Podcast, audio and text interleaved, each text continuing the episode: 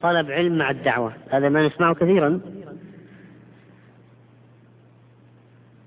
تعارض عندي مثلا صيام نافلة مع خدمة لأخ مسلم بالبدن يحتاج إلى قوة مثلا. تعارض عنده راتبة مع سنة مطلقة. راتبة مع نفل مطلق. فأيهما يقدم الراتبة ولا النفل المطلق؟ دخل المسجد ما عنده دخل المسجد لصلاة الفجر. دخل المسجد لصلاة الظهر. عندك وقت لصلاة ركعتين إما تحية مسجد أو سنة الظهر القبلية. ما لا مجال لشيء آخر ازدحمت المصالح. ماذا تفعل؟ الفقه أن تقدم الراتبة وتقوم عن مقام تقوم مقام تحية المسجد. فيقدم الأفضل من النفلين. وكذلك ينظر في النوافل المتعدية النفع وتقدم على النوافل أو الحسنات القاصرة النفع. يعني هناك حسنات نفعها قاصر عليك وحسنات نفعها لك ولغيرك. فما كان أنفع وأشمل كان يقدم.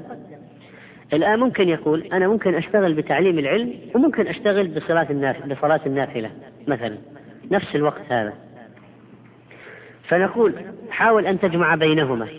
فتؤدي شيئا من النافلة وتقوم بالتعليم. فإن قال ضاق الوقت علي. نقول قال الإمام أحمد في تعلم العلم وتعليمه أنه أفضل من صلاة النافلة. إذا صار ازدحم مثل أحيانا في الحج. قد يجي عنده ساعة عليه الناس مجتمعون يريدون أن يسألوا. ويريد أن يصلي نافلة. فما الذي يقدم؟ العمل الذي مصلحته متعدية نفعه متعدي يمكن يقدم. ثم هذه المسألة اعتبارية فقد يطرأ على المفضول ما يجعله فاضلا. إما بالنسبة لزمان أو مكان أو شخص قراءة القرآن أفضل من الذكر. أليس كذلك؟ هي رأس الذكر قراءة القرآن.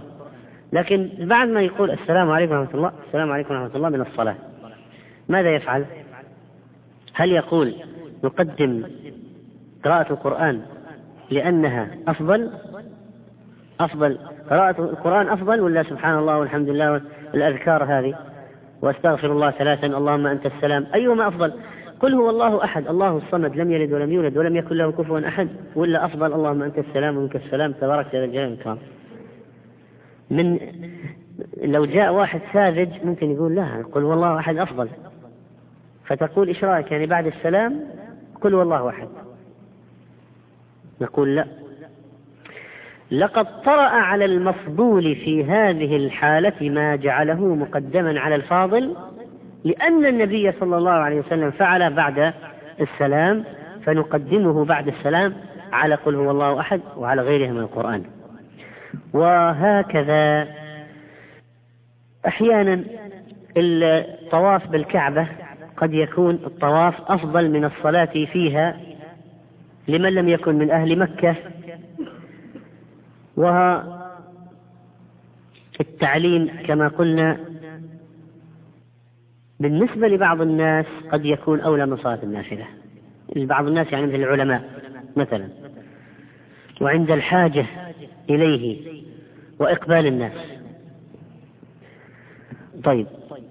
هذا بالنسبة لتزاحم المصالح. قال وضده تزاحم المفاسد يرتكب الأدنى من المفاسد. وضده تزاحم المفاسد يرتكب الأدنى من المفاسد. لماذا؟ لقوله تعالى فاتقوا الله ما استطعتم. فاتقوا الله ما استطعتم. يسألونك عن الخمر والميسر قل فيهما إثم كبير ومنافع للناس وإثمهما أكبر من نفعهما. ولذلك المصلحة الموجودة في الخمر تهدر. مثلا فيها تجارة فيها منافع في التجارة. قد إذا كان من أهل البلدان الباردة أحيانا تكسبه حرارة شربها يجعل عنده طاقة تدفئ شاربها. لكن هذه التدفئة أو هذه المصلحة في مقابل المفسدة العظيمة بزوال العقل تصبح المصلحة مهدرة. تهدر. فإذا كانت المفسدة أعظم من المصلحة درأنا المفسدة ولا نبالي بفوات المصلحة. التلفظ بكلمة الكفر مفسدة محرمة لكن إذا صار في فوات للروح وقتل فعند ذلك يتلفظ بها وقلبه مطمئن بالإيمان. الأئمة الظلمة الخروج عليهم فيه مفسدة إذا كان غير قادر على مقاومتهم فالخروج مفسدة كبيرة. وأين المصلحة؟ فقط إعلان أنه هو رافض. طيب وما يحدث من إراقة دماء المسلمين وغيرها. هذا الذي وقع فيه كثير من الناس في عدد من البلدان. قالوا لا نرضى بالظلم ولا نرضى بال. طيب وماذا ما عندك قدرة؟ عندك قدرة. قال لا هو أقوى مني بكثير. نقول ولماذا أيها المغفل تقوم في مواجهته؟ ما عندك قدرة على التغيير. ولماذا تهدر الأموال والأرواح؟ الدماء وتراق الدماء وتعطي المجال لتشويه الصورة. وأنت غير قادر على التغيير. لو أنك قادر قم وغير وبالقوة. لكن غير قادر. وأنت تعلم أنه يفوقك بأضعاف مضاعفة في القوة. هذا مغفل فعلا أن هذا الذي يفعله هؤلاء لا عندهم فقه في مصالح ومفاسد. ولذلك ترى هذه الكوارث تتوالى تتوالى.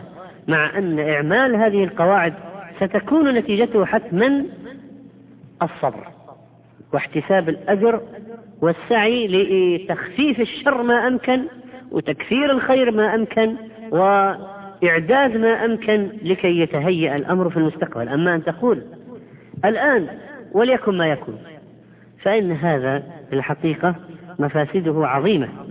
ولذلك جاء النهي في كلام السلف عن آه هذا مثل ما جاء عن الإمام أحمد رحمه الله فيما رواه أبو الحارث عنه قال سألت أبا عبد الله في أمر كان حدث ببغداد وهم قوم بالخروج فقلت يا أبا عبد الله ما تقول في الخروج على هؤلاء القوم؟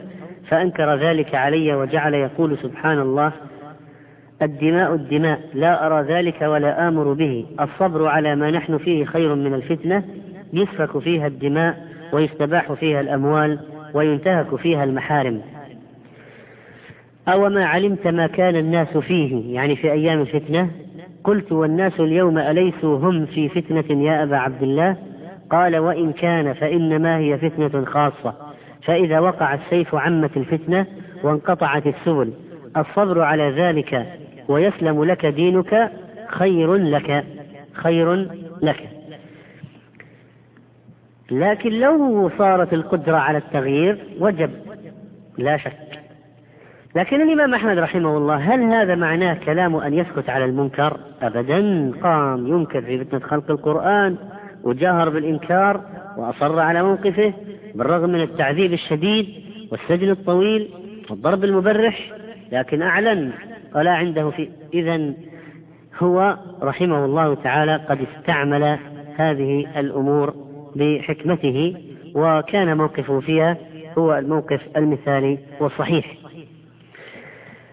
كذلك أحيانا مثلا من الأشياء في اجتماع السيئة والسيئة لو واحد يعني في مفسدة ومفسدة كان عنده ثوب لا يستر تمام عورته الواجبة فهو بين أمرين إما أن يصلي قاعدا حتى لا تنكشف العورة وإما أن يقوم في الصلاة لأن القيام في الصلاة واجب ركن معروف مع القدرة وتنكشف العورة. فأيهما إذا تزاحمت يصلي جالسا. يترك القيام مراعاة لستر العورة أو يصلي واقفا. يراعي القيام وتنكشف العورة. يصلي قاعدا لأن مفسدة انكشاف العورة أكبر من مفسدة القعود. أكبر من مفسدة القعود. والصلاة جالسا مع القدرة محظور وكشف العورة محظور لكن يرتكب الأدنى ليتقى الأعلى من المحظورين. وهذه قضية فقه أيضا. ما هو الأدنى طيب هنا؟ وما هو الأعلى؟ هذه قضية فقه. وكثيرا ما تتزاحم الحسنات والسيئات في أمر من الأمور. فماذا يفعل الإنسان؟ شيء فيه حسنات وفيه سيئات في سلبيات وفي إيجابيات. قال شيخ الإسلام ابن تيمية رحمه الله ينظر في الراجح منهما فيعمل به. فقد تترجح الحسنة على السيئة فتعمل. وقد تترجح السيئة على الحسنة من حيث فعلها فتعمل.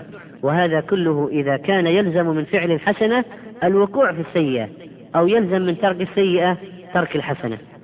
ومثال ذلك ما وقعت فيه أم كلثوم بنت رسول الله صلى الله عليه وسلم لما هاجرت هجرة الإسلام من مكة إلى المدينة. هاجرت بغير محرم. طيب إذا كان أمامها أمران.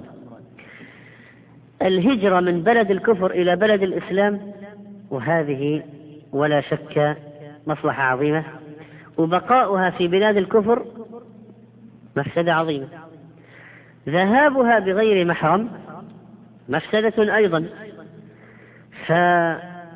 فتقدم مصلحة الهجرة تزاحمت.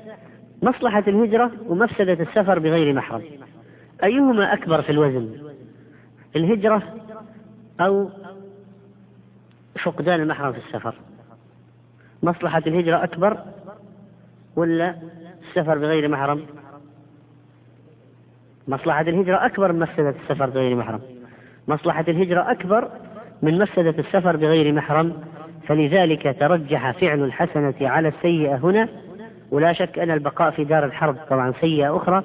وإذا وزنت من الناحية الأخرى سيئة البقاء في دار الحرب وسيئة السفر بغير محرم سيئة السفر بغير محرم أهون من تلك. تلك تفتن في دينها سنوات ممكن. وهذه ممكن تتعرض لأخطار شهر أسبوعين ثلاثة أسابيع حتى تنتهي ينتهي السفر. وكذلك ما فعله الرسول صلى الله عليه وسلم من رمي أهل الطائف بالمنجنيق. ممكن يموت أطفال ونساء. ممكن مفسدة. لكن أبرياء أطفال يا أخي أبرياء.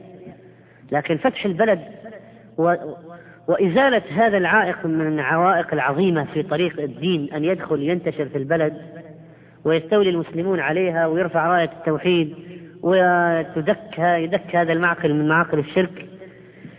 أيهما أيهما إبقاء البلد على ما هي عليه مفسدة عظيمة.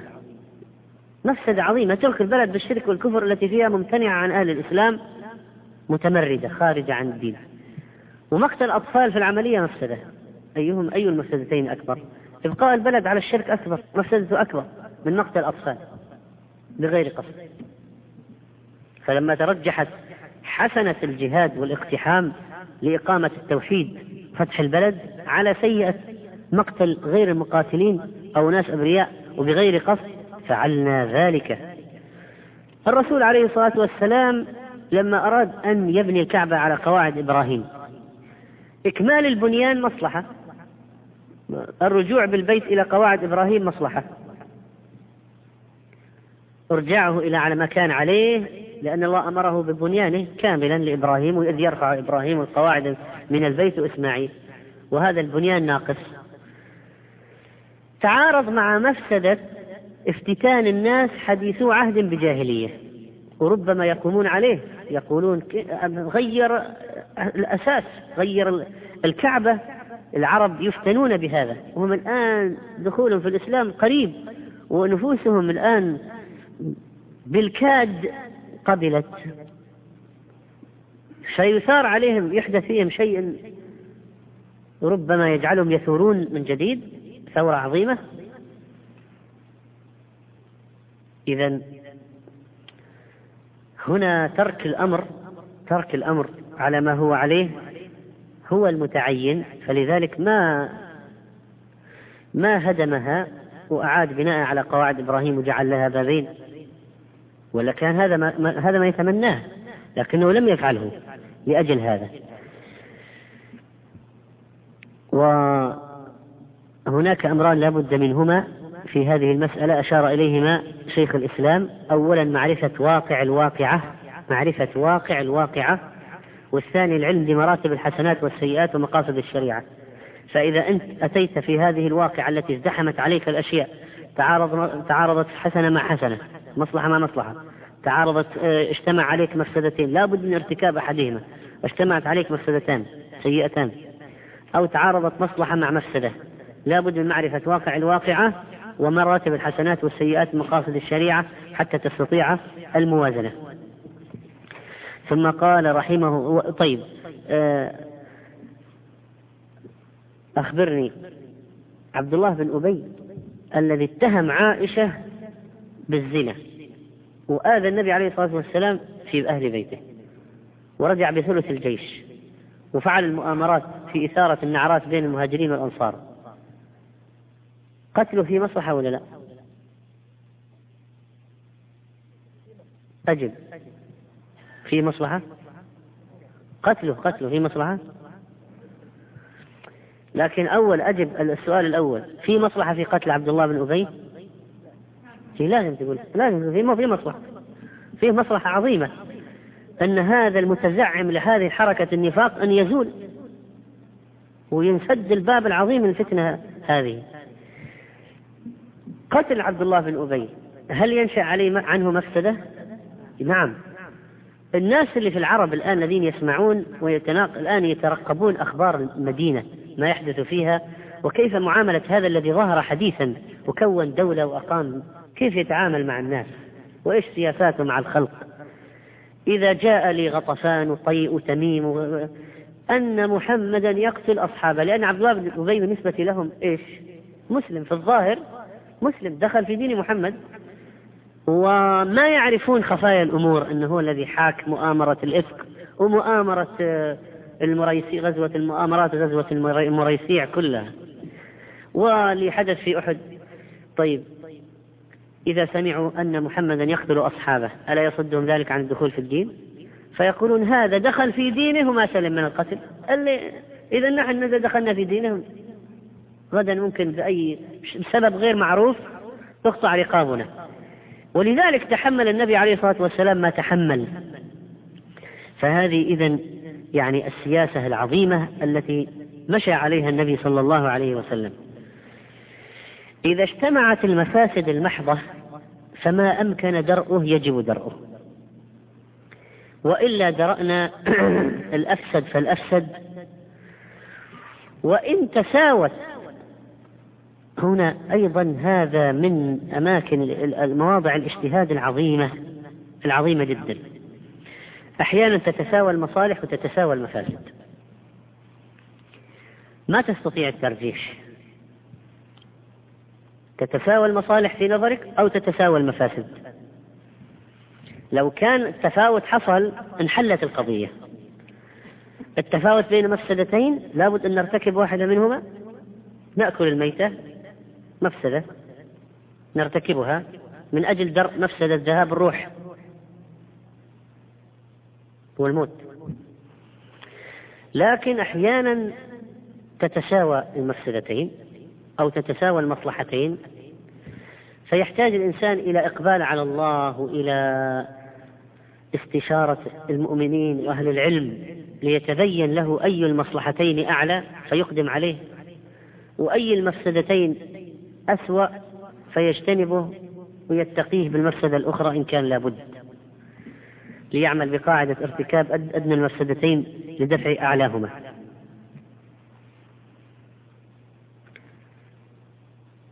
فهنا هذا هذه مسائل اجتهاد خلاص أنت الآن يعني مخير.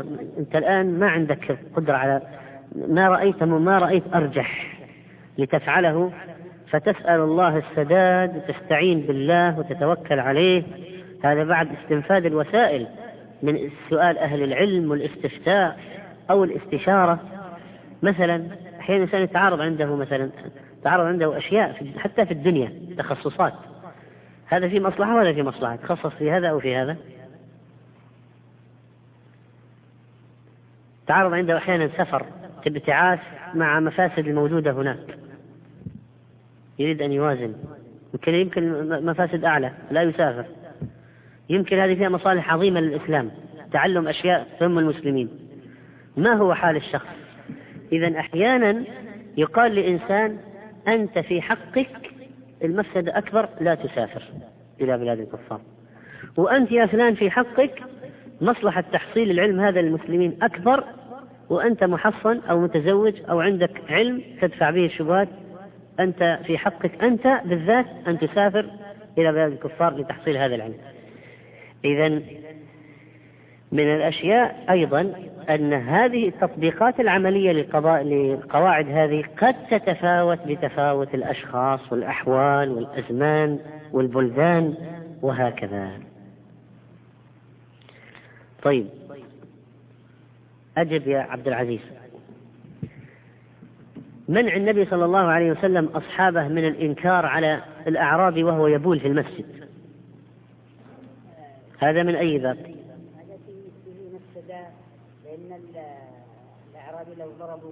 هذا تعارض مصلحتين ولا تعارض مفسدتين؟ أولا هي مفسدتين تعارض مفسدتين ما هي المفسدة الأولى؟ المفسدة الأولى على أنه هو سيقدر نجس المسجد طيب المفسدة الثانية. المفسدة. يكون ضرر على الأعرابي باستقامة طيب. فماذا قدم عليه الصلاة والسلام؟ مراعاة. قدم المفسدة الصغرى احتمل المفسدة الصغرى وهي تقذير المسجد لدرء المفسدة الكبرى وهي ضرر الشخص هذا أو انتشار البول على مساحة أوسع إذا فر منه وهو يبول. وتلويث بدنه وفي ثيابه وبقاع بقاع أخرى من المسجد. وهذا طبعا أيضا الباب ينبغي أن أيضا يحذر فيه الدعاة من قضية مسايرة أهل النفاق والمداهنة في الدين. لأحيانا يقول إذا تكلمت مفسدة وإذا سكت مفسدة وترجح لديه السكوت مع أنه قد يكون شرعا مهم السكوت. هذه أيضا من الأمور المهمة جدا حتى لا يقع الإنسان في استدراج من الشيطان بحبائل منها قضية المفاسد والمصالح فيجعله يخبط خبط عشواء ويختار أشياء بعيدة عن الحق. بحجة أن هذه أدنى المفسدتين طيب. وأحيانا وكثيرا ما يكون مصلحة بيان الحق أعظم من مفسدة الإيذاء التي ستلحق بالشخص. كثيرا ما يكون. ولكنهم في حال في حال الضعف يعكسون القضية ويلبسون تلبيس بالباطل. قال ومن قواعد الشريعة التيسير في كل أمر نابه تعسيره فهذه القاعدة يدل على صحتها الكتاب كقول الله تعالى ما جعل عليكم في الدين من حرج ما قال ابن عباس إنما هو يسر الإسلام. ومن السنة حديث النبي صلى الله عليه وسلم إنما بعثت بالحنيفية السمحة. وهذه بالنسبة لي الشواهد من الكتاب والسنة بعض الشواهد على صحة هذه القاعدة. ومن قواعد الشريعة التيسير في كل أمر نابه تعسيره في كل أمر نابه تعسيره فالمشقة والعنت إذا طرأ على المكلف كان سببا في مجيء التيسير له. وكما قالوا الأمر إذا ضاق اتسع. وكذلك إذا اتسع ضاق. إذا اتسع ضاق مثل سد الذرائع وعلى أننا نأتي عليها. فيكون أحيانا الرقص النساء مسكوت عليه. لكن من كثر ما يحدثون من المفاسد يضيقه العلماء عليه فيقولون يمنع خاص. طفح الكيل. والذي نحن الآن فيه الأمر إذا ضاق اتسع. إذا صار عسر وشدة على الإنسان ومشقة عظيمة فالشريعة جاءت بالتيسير ورفع الحرج. والدين يسر معناها ليس كما يفهم العوام هؤلاء الدين يسر فيسمعون المحرمات يرتكبون المعاصي بحجة أن الدين يسر. لا. الدين يسر أي سهل سمح. ليس فيه ما لا يطيقه العباد. ما كلفنا الله أشياء لا يطيقها العباد. واليسر ضد العسر. والأحكام التي ينشأ عن تطبيقها حرج على المكلف ومشقة عليه في نفسه وماله. فالشريعة تحفظها بما يقع تحت قدرة المكلف دون عسر أو إحراج. ما يريد الله ليجعل عليكم من حرج ويضع عنهم إصرهم والأغلال التي كانت عليهم. والرسول صلى الله عليه وسلم ما خير بين أمرين إلا اختار أيسرهما. فلو أخذنا حديث إن الله وضع عن أمة الخطأ والنسيان وما استكرهوا عليه. إن الله وضع عن أمة الخطأ وما استكرهوا عليه. هذا تطبيق لأي شيء؟ هذا تطبيق لأي شيء؟ لقاعدة التيسير في الشريعة. إذا كان الأمر يتجاوز الحدود العادية وطاقة الإنسان فعند ذلك الشريعة تيسر عليه الأمر. وليش جاء في الشريعة التيسير في السفر برخصة الجمع والقصر والفطر وترك الجمعة وجواز التنفل على الدابة والمسح ثلاث أيام. وكذلك المرض. أباحت فيه الشريعة التيمم وجمع الصلاتين والقعود أو الصلاة مضطجعا ترك الجماعة الفطر في رمضان وهكذا. الإكراه.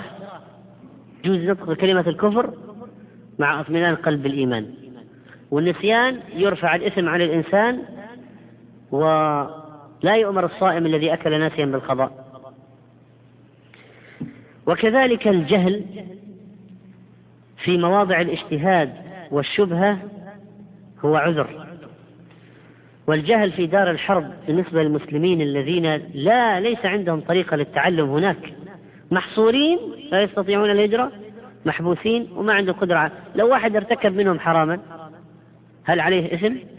المسلمين محصورين في بلاد الحرب لا يستطيعون الفكاك ولا عندهم طريقة للتعلم. يمكن يقع في محظور. يكون عذرا له. وكذلك العسر وعموم البلوى بالشيء تسبب التيسير. فمثلا صاحب سلس البول صاحب سلس البول المستحاضة. هذه لو قيل لها يجب عليك أن تتطهري من النجاسة مية في المية.